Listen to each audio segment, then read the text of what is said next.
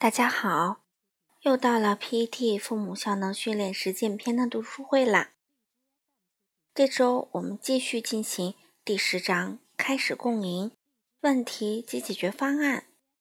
上周我们读了时间压力以及谈话中断，共赢方法对孩子无效吗？在解决问题时，孩子走开了。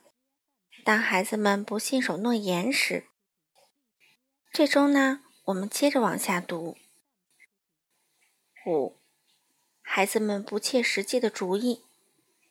如果孩子们赞同的方案不切实际，或者对他们而言执行起来太有难度时，解决问题的过程就会过于戏剧化。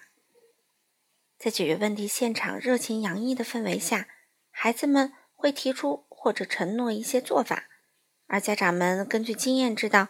这些做法根本无法实现。比如，一个五岁大的孩子怀着良好的意愿，承诺每晚清理餐桌，并且清洗盘子；或者是一个十二岁的孩子同意每个周六负责洗车。这些事情对大人而言也不轻松。这里有个五岁孩子的故事，他承诺会每晚七点半上床，但是之前。他已经习惯于在九点到九点半之间上床。我在早晨把简叫醒，他说他没有睡醒，不想去学校。于是我和他之间有了这段谈话。我说：“我总是要进来叫你起床，帮你穿衣服，这让我很郁闷。这会影响我穿衣，而且也会影响你吃早餐。”他听懂了我所说的，然后我们坐下来讨论了一番。他说他在早晨真的很累。他太可爱了，他不会写字，但是他说：“好，让我来把我的建议写下来。”紧接着他说：“我在电视节目结束后，或者你给我讲完故事后就去睡觉。”那差不多是七点半。事实上，他每天会在九点到九点半之间睡觉。这种调整其实不太可能实现。所以这是一个不切实际的解决方案。那天晚上他七点半就上床了。五分钟后，他说他想听录音机。他听了五分钟以后，他又出来了，说：“我觉得这个主意不好。”妈妈也很同情孩子，所以同意第二天再解决问题。刚开始的确不太实际，但是这个办法对他来说很简单，也很直接。到了晚上，他有了不同的想法。在简想出这个不太实际的办法后，妈妈能保持缄默，不去干涉，我很敬佩这一点。妈妈也可以做出其他的选择，她或许可以试试这样说：“亲爱的，你确定那是你要做的吗？如果你已经习惯于九点半睡觉，那这个时间会有一些太早了。如果这样。”简可能就会再想想自己的办法是否可行。这样的信息的优点是，孩子明确的认识到妈妈很关心他的需求。请记住，年幼的孩子往往缺少生活的经验，不会看到一个办法的难易程度，所以不要严格让孩子们非要去做到最初的承诺。有些孩子会否认自己的需求，他们不仅很难维护自己的利益。反而会牺牲自己的权益去取悦别人。家长需要关注他们提出的解决办法，正如下面提姆的例子：提姆和吉娜在客厅里推着车转圈圈，声音很大，打扰到我和朋友讲话。我叫他们过来，想解决这个问题。我发送我信息后说道：“我们需要想出一个好主意，这样我们都能开心。”提姆说：“我们不再玩玩具了。”这是提姆典型的回答，总是会试着去让大人满意。我说：“你不玩玩具的话，自己会开心吗？对你来说，这是个好主意吗？”吉娜插嘴道：“不不不，提姆，你别说了，我来。”他把他推开，然后说：“厨房里的垃圾挡道了，所以我们不能在厨房玩。”我回答：“好，如果我把垃圾清理了，你们是不是愿意在厨房玩？”他同意了，接着提姆说：“好啊，我把垃圾扔了。”他们也没有再回到客厅里玩。这里我们可以看到，有些孩子愿意过度退让，或者采取一个不能满足自己需求的办法。提姆的妹妹吉娜在这个小事件中帮了提姆，但是父母需要对这样的解决办法保持敏感，并且需要再次与孩子确认，从而核实解决方法是否是孩子过度谦让的结果。六，权利与惩罚永远正当吗？我们的研究报告显示，出于各种各样的原因，有些父母会选择（括号或者被迫）使用权力或者惩罚。我们的面谈记录和调查问卷中提供了大量的信息。我们了解到，父母们何时会使用权力，为何他们认为那样使用权力是必须的。正如我们所料，他们的权利有时会像预期的那样帮助他们达到想要的目的，但有时却恰恰相反。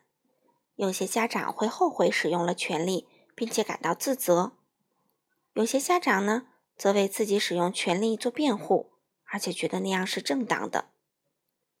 一位当医生的家长非常清楚地知道使用权力的缺点以及其破坏性的效果。但是他在处理孩子的健康问题时，又会为自己使用权力来辩护。如果你让他们生活在一个弥漫着权威、命令和控制的环境中，你会失去他们。这改变了我的想法。我试着不替他们的生活做主。P.T. 教会我试着放下这些，这种感觉很好。但是就寝时间是我重视的一个问题。他们可以对我安排的就寝时间有情绪，我也会倾听他们的抱怨。只是出于对他们休息、健康和成长的考虑，我不得不去命令他们。作为一个医生，我知道身体在这个时间需要休息，而在睡眠时，他们的身体才会成长。有时用命令或者明确的建议是绝对必要的。这位父亲的逻辑清晰，而且意愿也非常良好。我禁不住想，他要是让孩子们参与到解决问题的会议中，一起谈论就寝和充分睡眠的问题，不知是否能同样有效地达到他的目的。这样的话，他的医学专业知识会自然地传授给孩子们，让孩子们将其作为重要的资料加以参考。所以，一些父母运用权力或权威，不是因为共赢本身作为解决问题的方法无效。而是想用权力替代它。下面的例子来自于一次面谈。有时我会采用权力，按照我说的做，不管你们的感觉有多差。我用权力是因为我觉得自己的需求比其他人都强烈。我告诉他们，用完后把它收拾好。有时，比如周六，我过得很糟糕，会说反话。你别按照我说的做。有时克里斯就会真的不去收拾，那我就会说我要惩罚你。接着我就会不管三七二十一，将那些东西收起来，两三天不给他。和前一个例子一样，这位妈妈根本没有尝试使用共赢方法，而直接选择使用权力和威胁孩子，说他将使用权力（括号最后真的惩罚了）。看起来这似乎是件小事儿。但是值得我们思考，有些父母们会在冲突出现之前就使用权力，或者威胁孩子说会使用权力。在另一种关系中，比如夫妻之间，这会显得很荒唐。假如我这样对自己的伴侣说：“亲爱的，我希望你今天能把我的外套拿去干洗，因为我今天要开会，所以没有时间去。”这没有什么问题，除非我又接着说。不管你的感觉有多差，你都需要去做这个。我确信，他听到后一段话后，不会有动力送衣服去干洗店，反而会因为我使用了权力感到很恼火。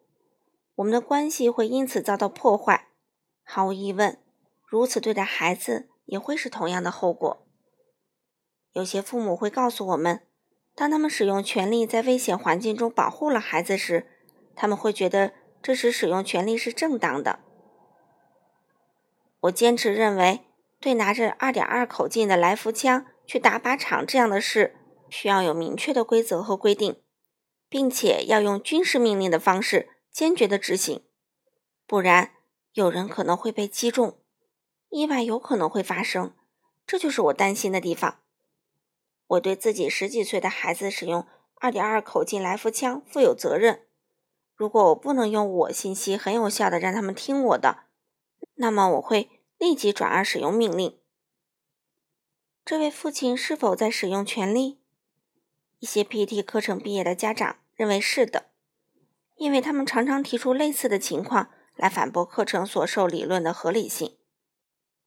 说得更准确些，他们是在反驳自己所理解到的原理。PET 模式和父母在生活中的行为有很大的差别，这显然让父母们感到困惑。我对这个2.2口径来福枪事例的分析如下：父亲看到自己十几岁的儿子拿着装有子弹但是未上保险的来福枪上车（括号这个举动自然非常危险）。当时是不被父亲接纳的行为。父亲的行为窗口如图十杠一所示。在看到儿子有危险行为时，父亲的行为窗口在下面，不可接纳行为。我们建议使用我信息，而非十二个绊脚石来改变孩子的不可接纳行为。在这里，这位父亲觉得使用命令是非常合理且必要的。但是 PET 会提倡使用我信息，比如你拿着装着子弹的来福枪，他还没有上保险，真的吓到我了，他可能会走火伤人。我坚信这样的我信息一定会与下面这样的命令同样的效果。你现在就把来福枪上好保险。然而，尽管这位父亲发送了这样一个命令，我还是不会把它归为使用权利。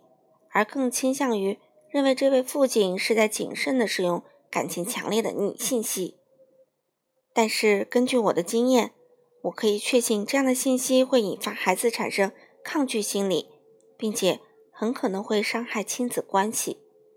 因此，我还是更推荐使用我信息。现在，假定我信息未能让孩子改变自己的行为，孩子可能会说：“我不会射击任何人。”我知道怎么安全的使用来福枪。在这一刻，冲突产生了。父亲有三种方法可以选择：方法一，把它放在安全的地方，否则我们就不去打靶场了；或者，给我那把来福枪，马上。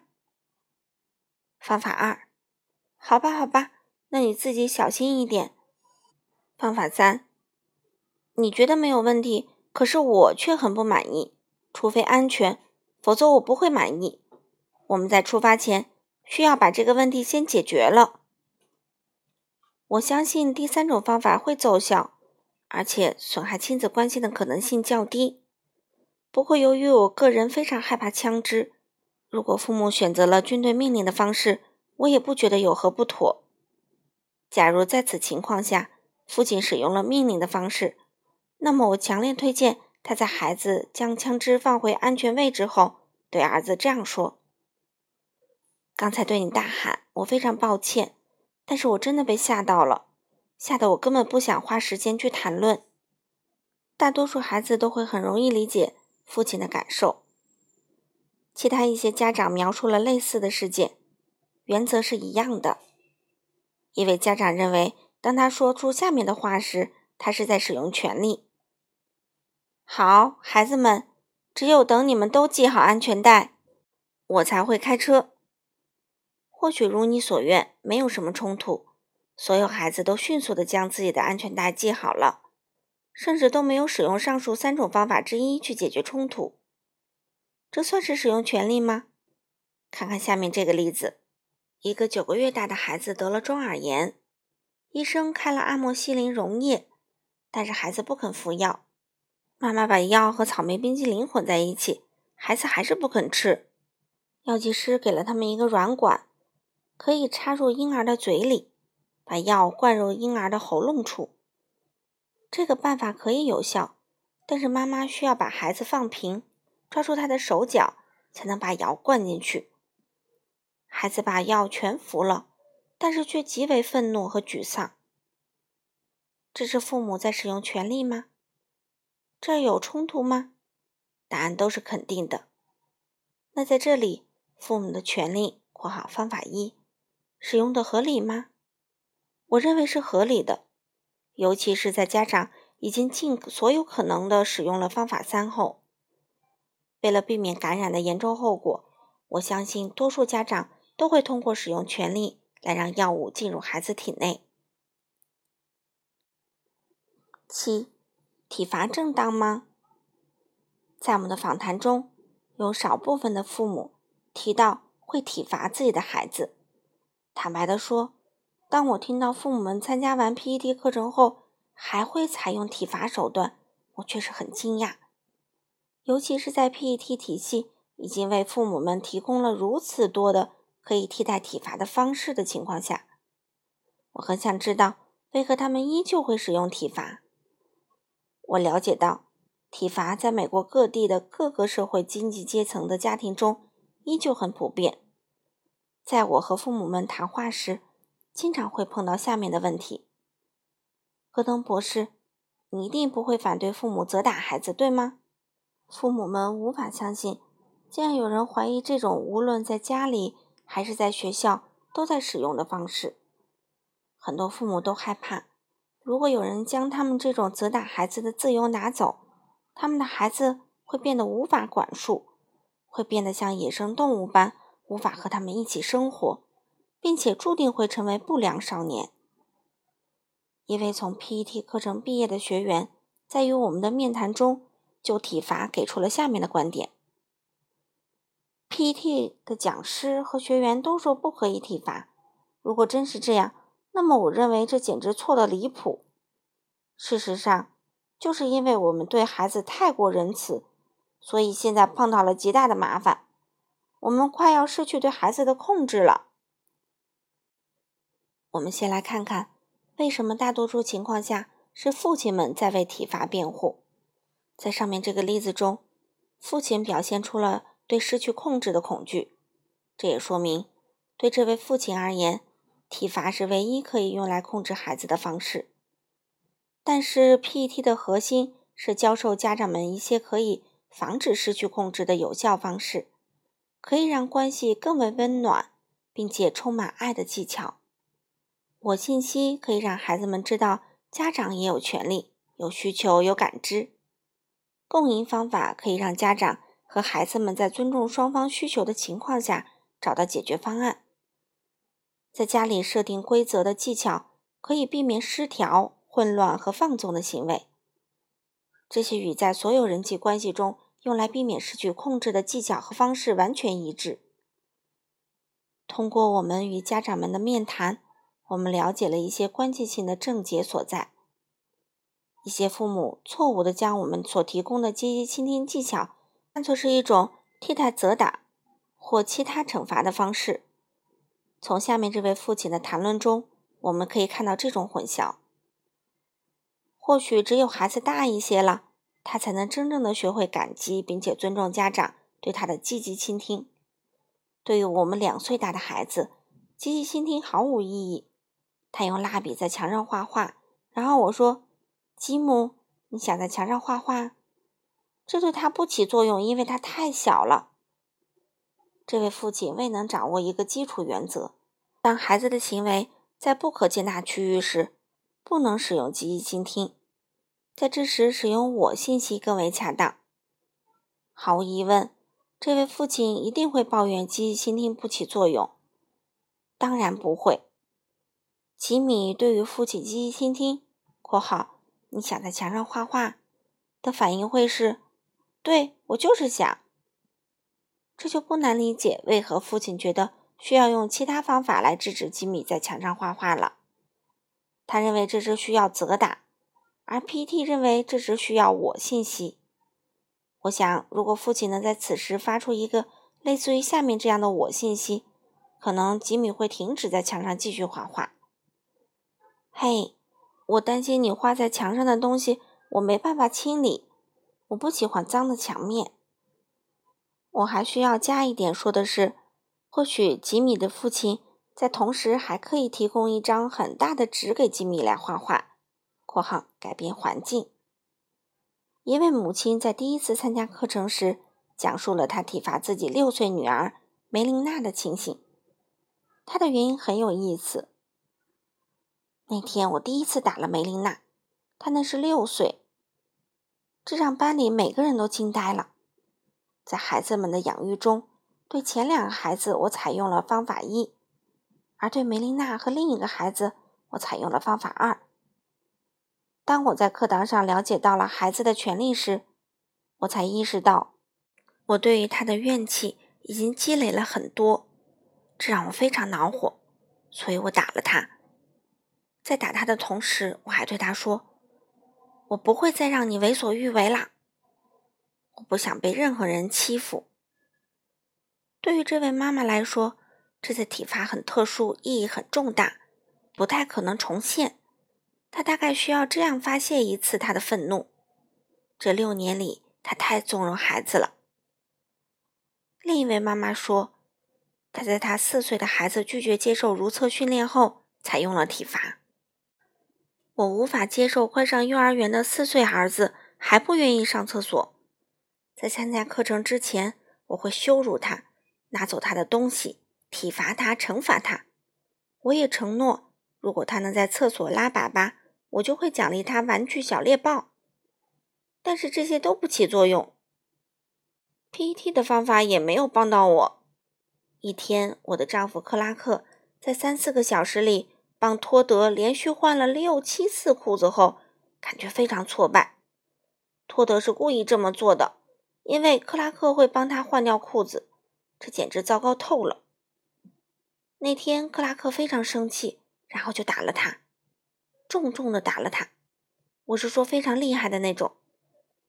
之后托特就再也没有那样了，倾听和理解根本就无济于事。尽管我们不太明白托德再也没有那样了是指什么。我们依然很同情这位处于困境中的父亲。我们不知道是否可以通过共赢的方法解决托德不愿意进行如厕训练的问题。妈妈承认，羞辱、剥夺、惩罚和承诺奖励都没有起到作用。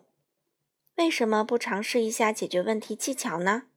在这里，父母试着使用的很显然是应该解决问题技巧，而非倾听和理解。因为是家长在问题区，而不是托德。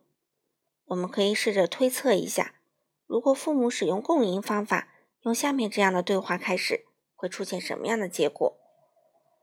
托德，我们现在有个难题，不知为什么你还没有学会去厕所大小便，但是妈妈和我每次都要帮你换裤子，这样很辛苦。我们不想老给你换衣服，但我们也不能站在那里闻着你发出臭味儿。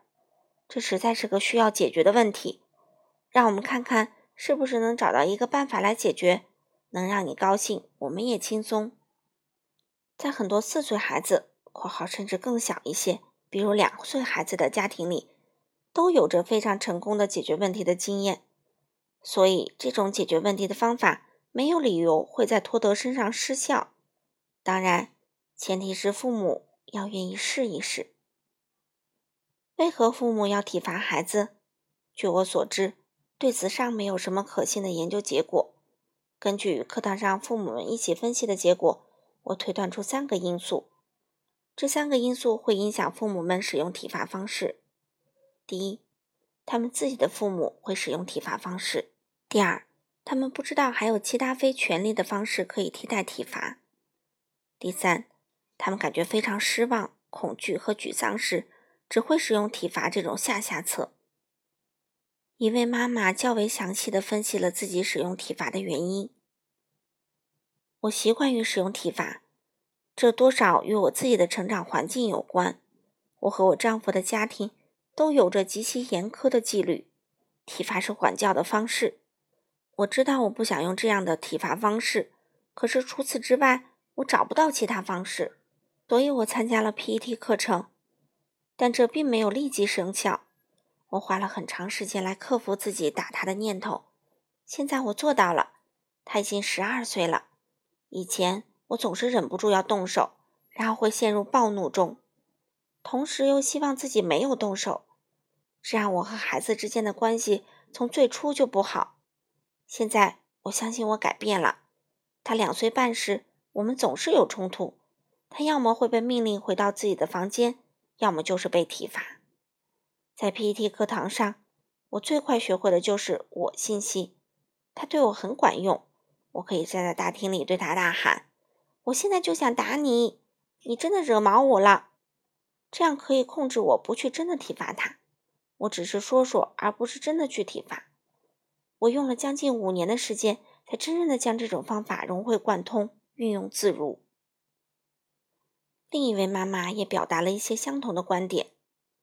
我们和四岁的安相处的不错，可是我们真的受不了他的抱怨。一个总是抱怨的孩子，真的能让你手足无措。我会说：“去你的房间，你出来时不再抱怨的话，就没事了。”我们就是受不了你总抱怨。晚餐时经常会出现这一幕。我累了，他也累了。在参加完课程后，我最大的变化就是找到了办法来释放我的怒气。用语言表达了我的怒气，而不是用其他或许会伤害到他的办法。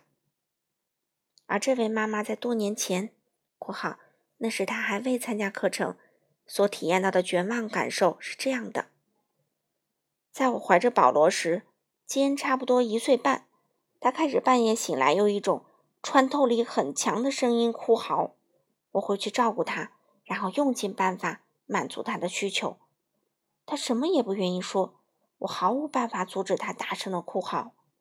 刚开始一晚上两次，后来一晚上四次，所有人都无法好好休息，我快崩溃了。很快就要临产了，可是半夜还要起来处理这个问题，我我真的快彻底绝望了。最后我打了他一顿，但是我觉得这不是正确的方式。当然，PET 课程毕业的学员。很少有责打孩子的情况，很多父母鼓舞了我，因为他们在 PET 体系里发现了如此多的可以替代体罚的方式。许多人打破了从自己父母那里继承下来的模式，他们用我信息和共赢这些方法替代了体罚。他们已经厌倦了体罚，虽然还有责打孩子的父母，但他们也只会在孩子的健康受到威胁时。才采取这种手段。好了，朋友们，第十章的全部内容，他的妈妈就全部读完了。希望大家都能有所收获，能在与孩子沟通中找到更好、更有效的方法。我们下周再见喽！